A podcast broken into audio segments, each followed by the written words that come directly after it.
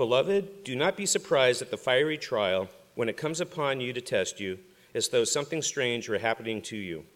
But rejoice insofar as you share Christ's sufferings, that you may also rejoice and be glad when his glory is revealed. If you are insulted for the name of Christ, you are blessed, because the Spirit of glory and of God rests upon you. But let none of you suffer as a murderer, or a thief, or an evildoer, or as a meddler.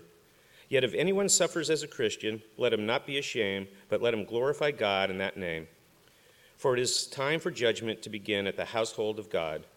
And if it begins with us, what will be the outcome for those who do not obey the gospel of God? And if the righteous is scarcely saved, what will become of the ungodly and the sinner? Therefore, let those who suffer according to God's will entrust their souls to a faithful Creator while doing good. Good morning. Quite the Christmas text, isn't it? I've been asked about that, you know, during this Advent season. How come we don't do like a series on topical things? I just felt led to teach the Bible. Next week, I'll give you a Christmas message. But other than that, I just really felt like what would Jesus be kind of proud of if he came to me and talked to me face to face and it was just to teach the Bible. So here we are, and we're just going to teach the Bible. Before we jump into this text this morning, uh, let's pray. God, thank you so much for your word. We love it. We cherish it, God. And during this time of Christmas, as we remember your birth, Lord, may we remember it for the right reasons. And I ask, God, that we wouldn't get caught up in the commercialization, the secularization, the abuses that have happened with this, with people looking at profits and dollar signs. Um, but may we really look at this uh, as for what it is. You came to suffer and die. And Lord, as we take a look at the text this morning, looking at suffering, even though Christmas is supposed to be more joyous, still find it appropriate. In Jesus' name, amen. Now, before we unpack this text that we're looking at this morning, let's take a look at Luke, at the Sermon on the Mount. Luke chapter 6, to be precise, starting in verse 22. Just going to look at two verses just as a backdrop to the verses that we're going to look at this morning. Luke chapter 6, starting in verse 22 and 23.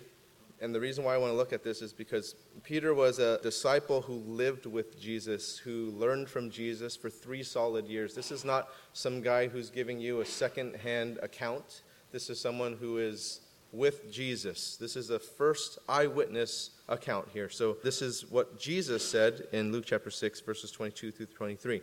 Blessed are you when people hate you and when they exclude you and revile you and spurn your name as evil on account of the Son of Man.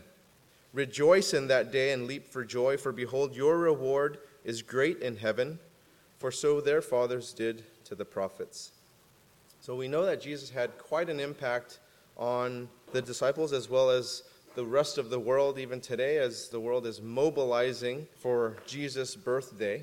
And yes, much of it has been commercialized, secularized, corrupted but the genesis of it all was Jesus' birth, whether they like it or not.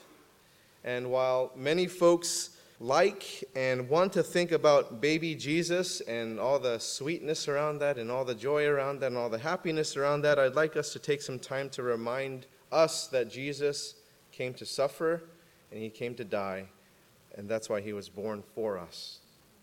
And sometimes we want to just clean up stories a bit and we just kind of want to look at the happy stuff and we kind of want to look at all the positive stuff. But let's not forget that Jesus' birth was so that he came to die. So when Peter wrote this letter, and in particular this section about suffering, he must have remembered what Jesus said back here in Luke chapter 6, what he taught them. And he was writing to a persecuted people who was experiencing suffering real time. It was happening to them right then. So this wasn't some what if scenario for them. He was writing to people who were actually suffering. Now, this might not seem relevant to some of us here today because you weren't expecting a message on suffering during Christmas. But I know that some of you may be going through a rough patch in your life, even though you wouldn't necessarily define it as suffering or a fiery trial, as it's written in 1 Peter. So it may be challenging for some to place oneself in the mindset to learn from what Peter here wrote about suffering, but I want to let you know that suffering is coming to your life and you need to be prepared. Now, I'm not telling you as a prophet of doom. I'm not like saying like, oh, suffering's coming. I'm just letting you know the facts of life, right? Just this is what it is. And so Peter wrote this, Jesus said this, because if you notice what Jesus said in Luke chapter 6, he didn't say if. He didn't say if people have you or if people exclude you. He said when. When people have you and when they exclude you and revile you and spurn your name as evil on the account of the Son of Man. It's a matter of when. Peter wrote in verse 12, Beloved, do not be surprised at the fiery trial when, not if, when it comes upon you to test you as though something strange were happening to you. So it's not a matter of if, it's a matter of when. And some of you may be going through suffering right now, and perhaps it is for your faith as it has negatively impacted your relationship with family, with friends, and some of you are suffering in other ways, which influences your relationship with God or influences your relationship with other people. And perhaps it's your health, or it's some addiction, or it's just something that's tormenting you. And my hope is that the Word of God will speak to you wherever you're at, and that you'll let us know so that we can come alongside you and support you where you're at. Now, back to verse 12, it says, Beloved, do not be surprised at the fiery trial when it comes upon you to test you, as though something strange were happening to you. Now, the fiery trials weren't just back in Peter's day, but they remain with Christians as well as non Christians throughout history and into our future. So, how are Christians to deal with these fiery trials? And we'll be taking a look at this question this morning. Now, firstly, we know that trials are normal. Everyone experiences them. There's not anyone in the entire world that has not experienced trial. We have suffering, we have pain. This is all normal. Yet we don't all experience the same trials, but we all experience them in some way or in some fashion. And the church and Christians aren't exempt from that. We deal with these things. There are Christians who are suffering somewhere in the world today. We might not get this in the Western church in the United States, but there are Christians suffering somewhere in the world today. But how will Christians and how will the church differ from our responses to suffering from the rest of the world? How is it different? What will our response be? We know that the early church suffered because of the name of Christ, verse 14. We know that they suffered because they were Christians, verse 16. And being that it is Christmas next week, I think that some of us hide from potential suffering. We don't want to identify with the name of Christ. We don't want to identify with being Christian in our workplace or in our schools or around our friends or around our family. And we kind of just shelter ourselves from our true identity. And we kind of want to shade ourselves from that, even though it's Christmas, even though it's this time of year. And you know what? I understand that to an extent. I really do, because who knowingly, intentionally wants to enter into a trial? Who wants to do that, right? But it's in that discomfort, it's in that embarrassment, it's in that uneasiness, and perhaps that leads to pain and suffering of a trial, that there is a purpose that God has for us to identify with the name of Christ and to identify as a Christian. And the thing is, we won't gain that perspective if we shy away from the name of Christ, if we shy away from identifying ourselves as Christians. It's not the pain and the suffering in itself that we desire, right? That's just kind of sadistic. That's just kind of not a good thing. Like, if you like doing that, that's not a good thing. James chapter 1, verses 2 through 4. James wrote this Count it all joy, my brothers, when you meet trials of various kinds, for you know that the testing of your faith produces steadfastness and let steadfastness have its full effect, that you may be perfect and complete, lacking in nothing.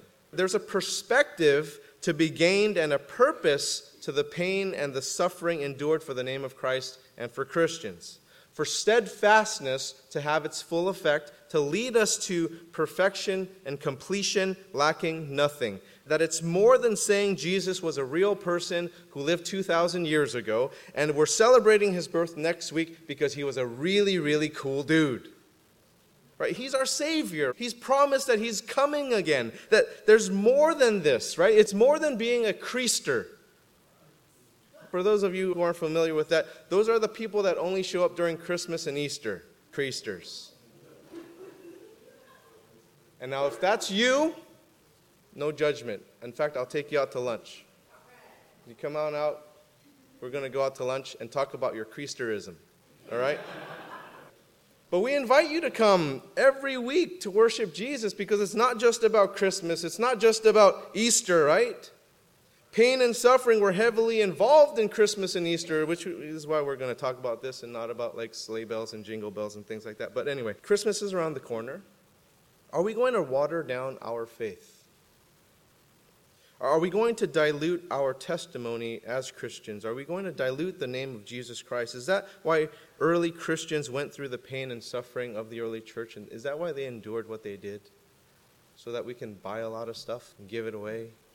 Is that what Jesus died for? Is that what Peter died for? And if you have the courage to identify yourself as a Christian with the name of Christ, even during Christmas, don't be surprised at the fiery trial that will come with it. Now, why did Peter write, Do not be surprised? Well, if Jews were reading Peter's letter, they wouldn't be surprised. Right? They've been persecuted and suffering for millenniums. Right? So this wasn't something new for Jews who came into faith in Jesus, but what if they weren't Jewish? What if they were Gentiles who weren't familiar with persecution? What if they were people who thought that once they became Christians, everything was going to be better? Because God was going to be in my life and Jesus was going to be in my life. So everything in my life is going to be better. And so they came to faith in Jesus and they got baptized and they started fellowshipping and worshiping with other Christians. But then not much changed. Things were still pretty bad for them, right? The financial situations didn't change, relationships didn't change. Things were still pretty bad. And so Jesus knew what it meant to be persecuted for their beliefs. And Jews knew what it meant to be persecuted for their beliefs, but what about these Gentiles who thought, like, hey, man, if, if I dedicate my life to Christ, if I identify with the name of Jesus and I become a Christian, everything's going to be better? No, not necessarily. Not really. Right? And so Jews knew this, and like, yeah, it's no big, yeah, things aren't going to get better for us. We just believe in Jesus. And spiritually, everything's better for us, but it doesn't change our circumstances. It doesn't mean, like, you bad Romans, stop persecuting us. They're not going to stop. They're still going to throw you in jail. Right? And so Jews knew this. How do they know this? Because you go back to the Old Testament to the time of Moses. And you look at how badly the Jews were persecuted and suffering, enduring for their beliefs. But then the Gentiles who came to faith into Jesus, they're not familiar with this. They don't have generations upon generations who, who know how to deal with this pain, this suffering, this trial. And so a lot of the new Gentile believers thought that a relationship with Jesus would change everything for the better. Just like a lot of Christians today. They become believers and they think everything in their life is going to change. And to an extent, it does right? Your mindset changes, your mind is transformed, your heart is transformed, you are a different person, but all the circumstances in your life that have been created in your life, that marriage problem that you've been having, your husband doesn't necessarily just become poof, the frog to the prince. Honey, can I make you breakfast in bed? Who are you? It doesn't change those things. That credit card debt that you have mounting, the tens of thousands of dollars, the creditor doesn't just call and say, You know what? I heard you became a Christian. And it's all gone. We're going to wipe it all away. That's student debt, student loan debt. I hear a lot of like shrieks and stuff like that because I know it doesn't disappear once you become a Christian. I wish it did. That would sell. Okay. Become a Christian today. Student loans wiped away. Like you become people coming in droves. That'd be awesome. But it doesn't just happen like that. Many people think that coming into a relationship with Jesus means, oh man, hey, everything's great, and we're going to move forward. Spiritually, absolutely. In your mind, internally, absolutely. But those external things that have been created around you, the financial problems are still there. Your marital problems are probably still there unless both of you come to Christ and He transforms both of you, and then both of you move forward towards Jesus. But if one of you is lingering behind, probably not. Health problems, probably still going to be there. Sometimes there's the gift of healing, and miraculously you're healed of stuff, but probably not. And it's not that God can't do it. There's a trial for us to experience, there's a suffering, there's a pain, that there's a greater reason as to why we're going through the things we're going through. And then, as a Christian, it's kind of like a bummer deal because then there's another layer of persecution and trial and pain and suffering that comes along with being a Christian. Probably unless you're in the Bible Belt or something. But in the Bay Area, definitely. If you say you're a Christian in the Bay Area, you are a Christian. Because otherwise you wouldn't identify that. Right? Why? You're, ooh, you're what? I mean, you might as well have like avian bird flu or something. Like, that's not cool. You're a what? And to tell people, you know, I'm a Christian, that's not a fun thing around here. But some people approach Christianity as though it's some sort of superstition. Like, it's going to make me wealthy, it's going to make me healthy. It's going to make me smart. It's going to make me do all these things. Like, if I become a Christian, God's going to bless me with all this stuff. And that's not true. Your trials, your pain, your suffering, it doesn't just suddenly disappear once you become a Christian. Things you once enjoyed, actually, right? Things you once enjoyed aren't that enjoyable anymore. And the people you used to hang with and used to do some things with, that stuff isn't fun with them anymore and the people used to hang out with don't think you're that fun anymore either. And so it's the identification with the name of Christ, the identification with being a Christian, it can be painful. To tell people that everything in their life will be better if they become a Christian is simply just not true. That's not true. That's more of a superstitious, wishful thinking than it is a true identifying with Jesus being a disciple of Jesus, being a follower of Jesus, doesn't guarantee you freedom from pain, doesn't guarantee you freedom from suffering, doesn't guarantee you wealth, health, a spouse, children, or anything else that you think will make you happy. Doesn't guarantee any of that. What you are guaranteed with is Jesus. He's with you. You're guaranteed a relationship with Him, to walk with Him for eternity that He's going to be with you through thick and thin, through your suffering, through your pain. He's there with you. He will never leave your side. And if we look at Jesus, who do we see? How do we see him live? What do we see him experiencing during his life? Do you see, do you read the absence of suffering, pain, or trials in Jesus? Throughout the Bible, do you read that? Do you see that anywhere? Is that biblical? It's not, right? Then why in the world would anyone think or tell people that a life with Jesus is going to be absent of suffering, pain, or trials? It's just simply not true. Hebrews chapter 11, verses 35 through 38. Women received back their dead by resurrection. Some were tortured, refusing to accept release so that they might rise again to a better life. Others suffered mocking and flogging and even chains and imprisonment. They were stoned, they were sawn in two, they were killed with the sword. They went about in skins of sheep and goats, destitute, afflicted, mistreated, of whom the world was not worthy, wandering about in deserts and mountains and in dens and caves of the earth. Those were early Christians. And the Western church tends to sanitize all of that. Christmas Jesus in the manger, gentle and mild, silent night three kings looking for him. All this kind of like fluffy stuff. And even though many of us have been relatively insulated from persecution and suffering for our faith, the rest of the world's Christians have not been. And who knows what's in store for us here in our country several years down the road. Because all I know is that when I was in school, it was called Christmas break. That's what it was called Christmas break. And in school, we sang Christmas songs. We sang Joy to the World. We sang Christmas songs. In my kids' school, it's not the case. That's not the case. In fact, there was one year there was an assembly, and all different types of religions, I would claim, or worldviews were represented, and there was a Christian one. Guess what song we got? Jingle Bells. Everyone else got their thing. We got jingle bells. What?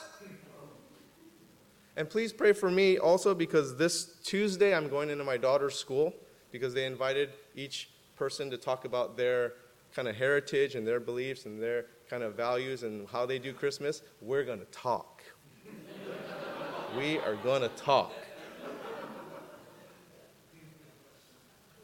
When I was growing up as a kid, there was a lot of references in the malls and stuff. You know, like in J.C. Penney. I know like nobody shops at J.C. Penney anymore. When you reach the end of J.C. Penney, you turn around. I know that. Back in my day, we actually shopped in J.C. Penney, and so there was a lot of things referencing Jesus there in terms of nativity scenes or whatever. That's not the case today. You go to the mall today, and what does it say? Happy holidays. What is that? What is happy holidays? I remember when we were going, Merry Christmas. Merry Christmas. Happy holidays is like, you can say that on the 4th of July. Happy holiday.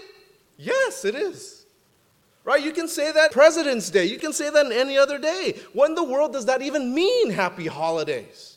You know, this fair, they wanted to do the fair in the parking lot, and they wanted to call it a holiday fair, and they wanted to put happy holidays and stuff like that. I was like, bah, no.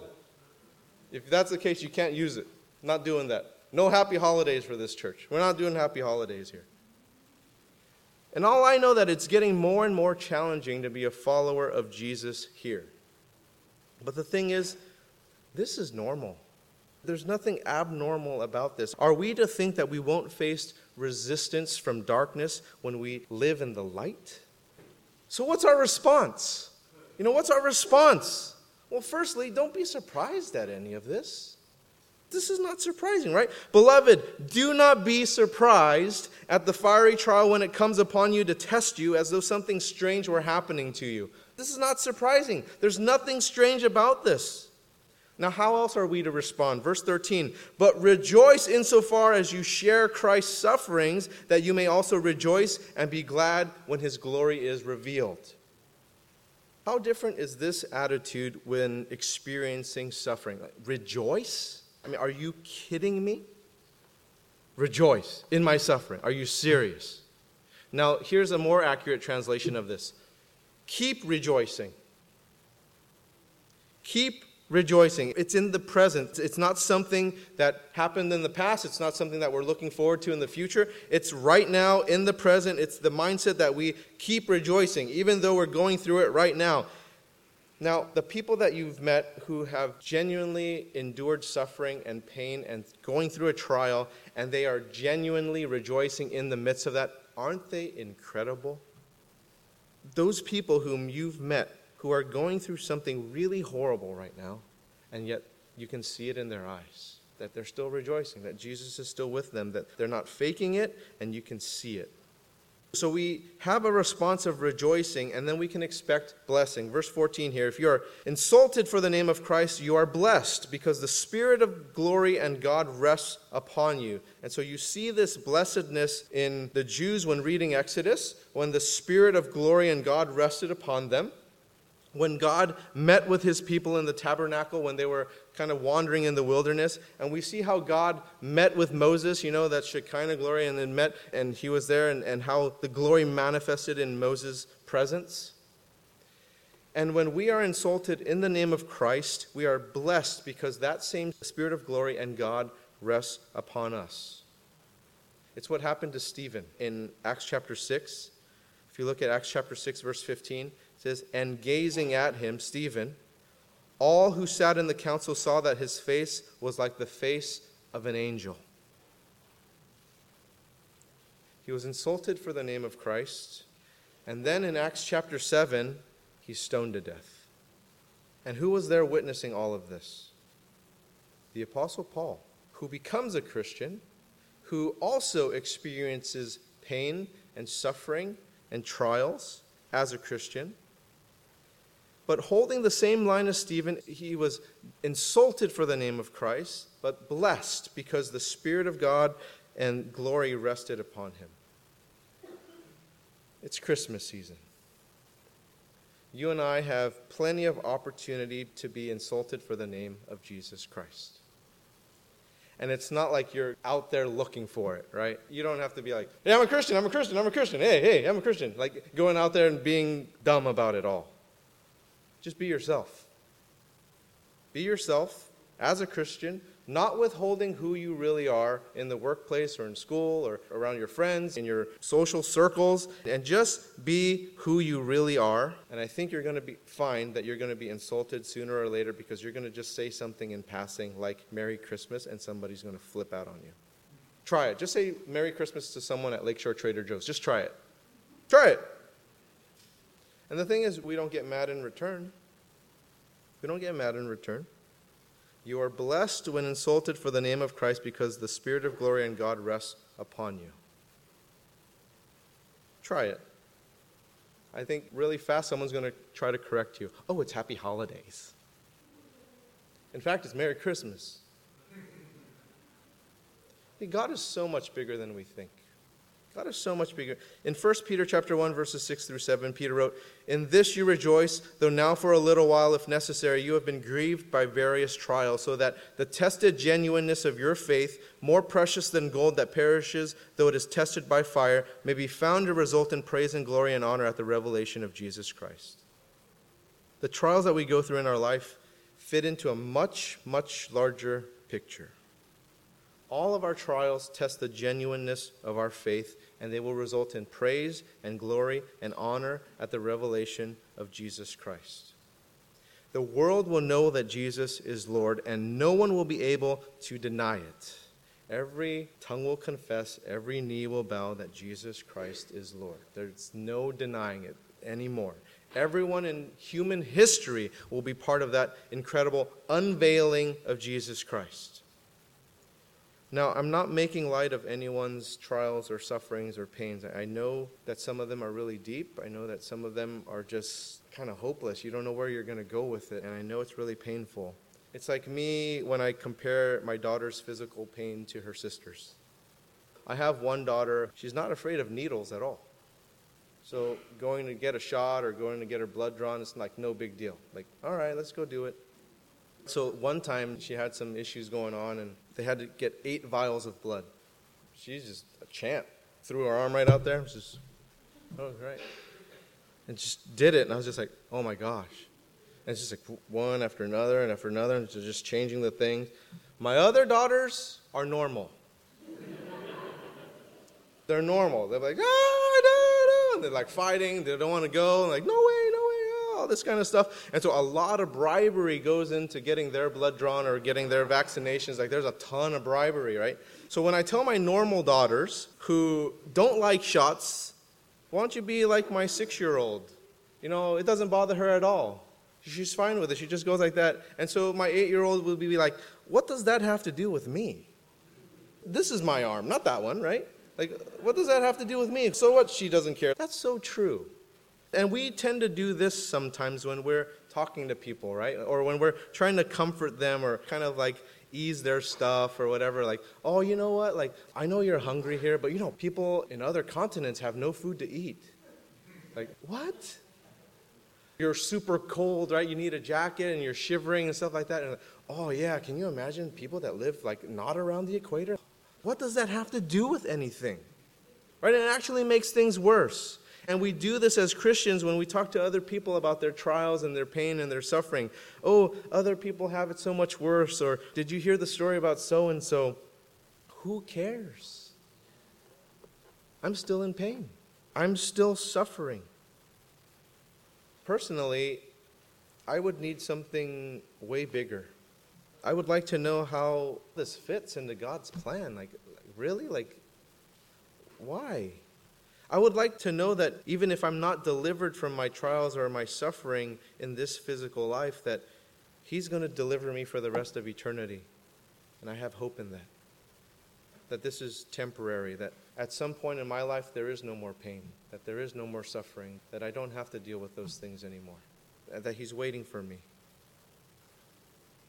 Verse 15, but let none of you suffer as a murderer or a thief or an evildoer or as a meddler don't go out looking to suffer by doing evil. Right? Like, I really believe in prison ministry. So I need to be an insider. I'm going to rob that store and get in there. You're dumb. Don't do that. Right? I mean, do we really even need to talk about this, Peter? Like, why are you even writing? This just makes sense. Right, Peter? Like, if you commit evil such as murder or stealing or some other evil, don't think you're suffering for God's sake. You're just committing evil. Okay? And so it wasn't the will of God for you to commit evil. So don't make these excuses for some sinful activity which has gotten you to a place of suffering and then you say it's for God's glory. Right? Don't go down Temescal, throw bricks down the buildings and say like, "Oh, it's for and then you're suffering like it's all for God. You're being dumb. That's uncalled for. Peaceful march, all for it. Peaceful protests, all for it. Don't go destroying people's livelihoods. Don't go hurting people. Why are you hurling things at cops? Why are you doing that? Now, let's take a look at this word here the word meddler. This is someone who sticks their nose in other people's business when it isn't invited and they have no place of getting into the middle of things. Christians are really good at this. We're really good at meddling. Yes, share the gospel. Yes, do good, but you are not morality police. Right? You're not morality police. And so we don't go up and down our streets and go talking to neighbors and be like, um, do you illegally download movies? None of your business. None of your business. Do you steal Netflix? Because, like, the account is supposed to be for your household, but do you have other people that are on that thing? Oh my, is that a movie you should be watching?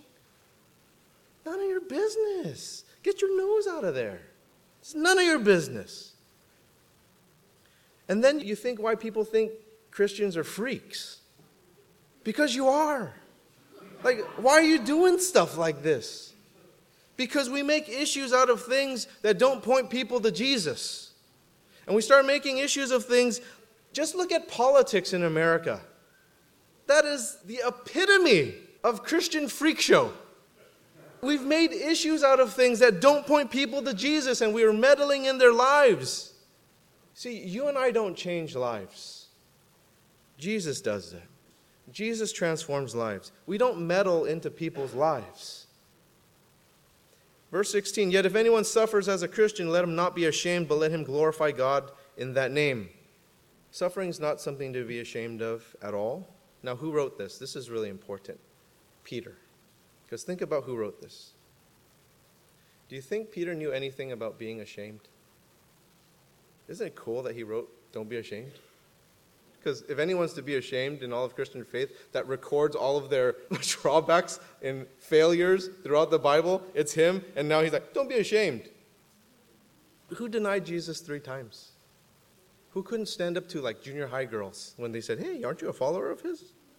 Who ran out on Jesus after slashing Malchus's ear and just took off when right before then, like, I will never leave you. They may all leave you, but me never. I am Peter. And ah, he's gone. God redeemed his shame completely.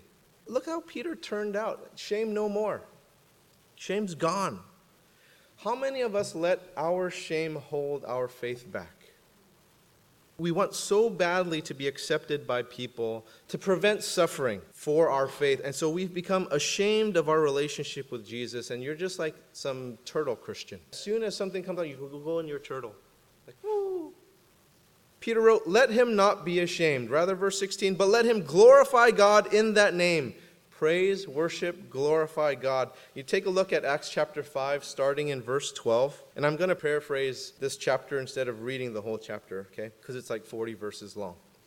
So the apostles, they were doing all these signs and wonders, and, and then all these believers were added to the Lord. And so they were doing amazing things. And so the high priest there, he's super jealous about this. And that's in the Greek, actually, super jealous.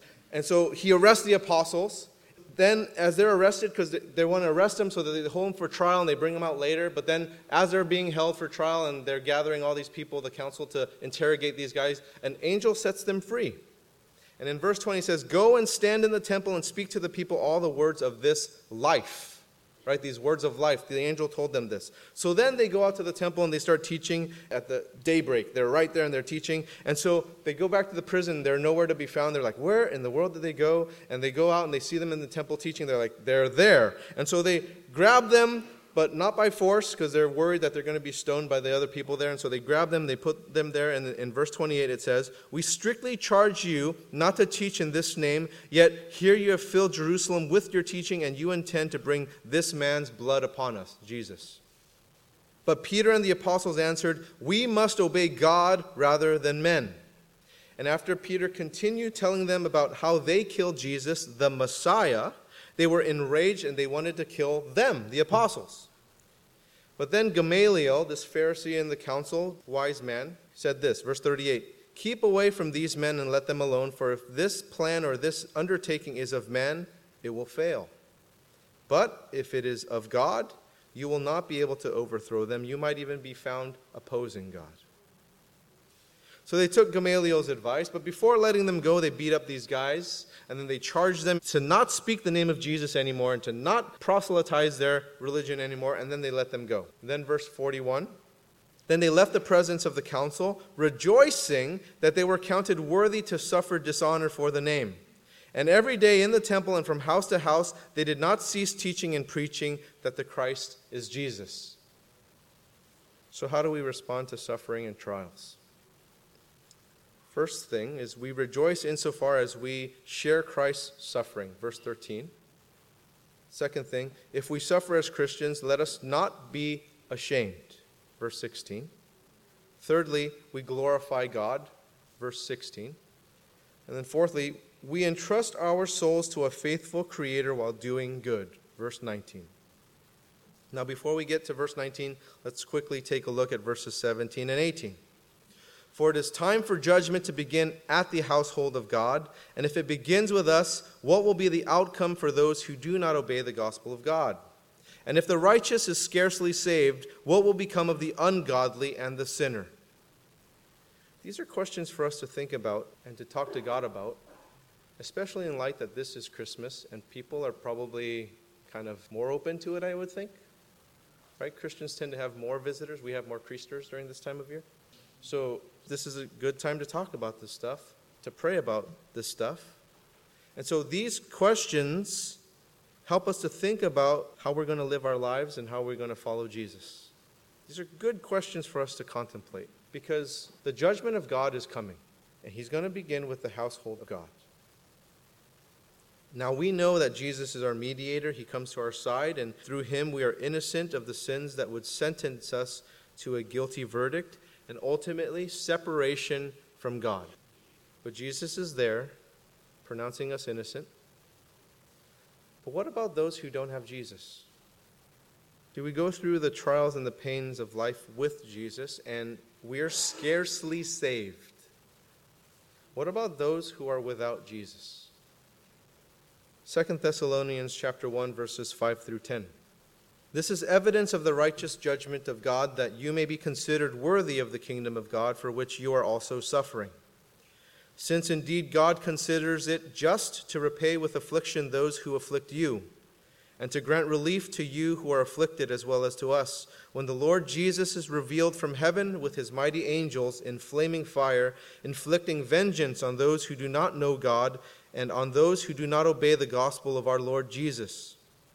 They will suffer the punishment of eternal destruction away from the presence of the Lord and from the glory of his might, when he comes on that day to be glorified in his saints and to be marveled at among all who have believed, because our testimony to you was believed. Pretty solemn words, isn't it? We want to just throw those things out like, oh, God loves everybody, He includes everybody, and everybody ends up in the same place. And we try to be so universalist. You haven't read Second Thessalonians chapter 1. Let's wrap up here, verse 19, 1 Peter chapter 4. Therefore, let those who suffer according to God's will entrust their souls to a faithful Creator while doing good. See, God is not just a creator, God is a faithful creator. He's trustworthy. He didn't just create and then just leave, He remains faithful to His creation. Matthew chapter 6, starting in verse 25. Therefore, I tell you, do not be anxious about your life, what you will eat or what you will drink, nor about your body, what you will put on. Is not life more than food, and the body more than clothing? Look at the birds of the air. They neither sow nor reap nor gather into barns, and yet your heavenly Father feeds them. Are you not of more value than they? And which of you, by being anxious, can add a single hour to his span of life? And why are you anxious about clothing? Consider the lilies of the field, how they grow. They neither toil nor spin. Yet I tell you, even Solomon in all his glory was not arrayed like one of these. God is a faithful creator, God is in control. Even in your pain, even in your suffering, in your trials. Lastly, let's not forget to do good in our suffering and in our trials. Therefore, let those who suffer according to God's will entrust their souls to a faithful Creator while doing good. You know, sometimes in our suffering, it leads us to do evil or it paralyzes us. And you see that happening in our nation today, right? You see that in the riots, you see that in different things that are happening in our nation today. There are injustices that are happening in our country, and some have decided to do evil or to do nothing at all, while others are doing good. Others are doing good. As Christians, we are to do good. And as we bear one another's burdens, carrying this burden of injustice with our brothers and sisters, do good.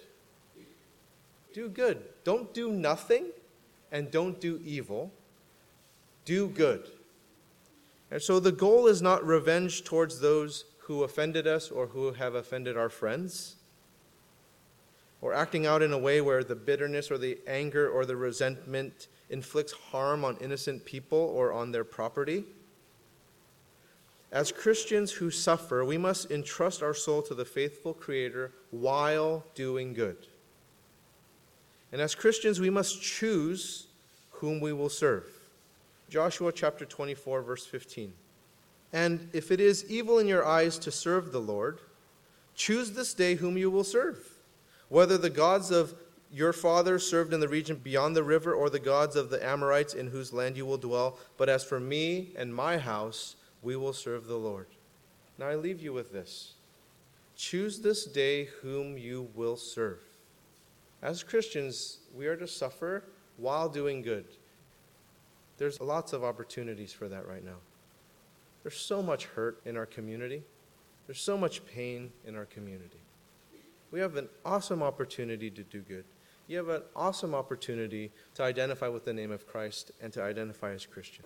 We face trials, pain, suffering as followers of Jesus, just as those who don't have a relationship with Jesus. So it doesn't mean that we don't walk hand in hand with the suffering.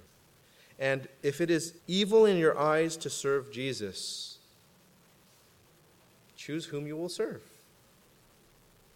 Do you want Jesus in your life to walk with you through those trials, through the suffering, through the pain, into eternity, or not?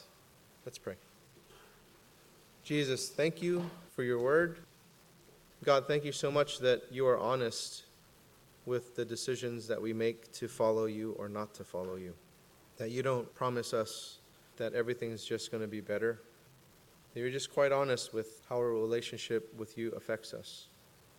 And I pray, God, that our response to suffering and pain would be in accordance to your will, that we would be able to extend love, grace, mercy, peace to those who don't currently have it. In Jesus' name, amen.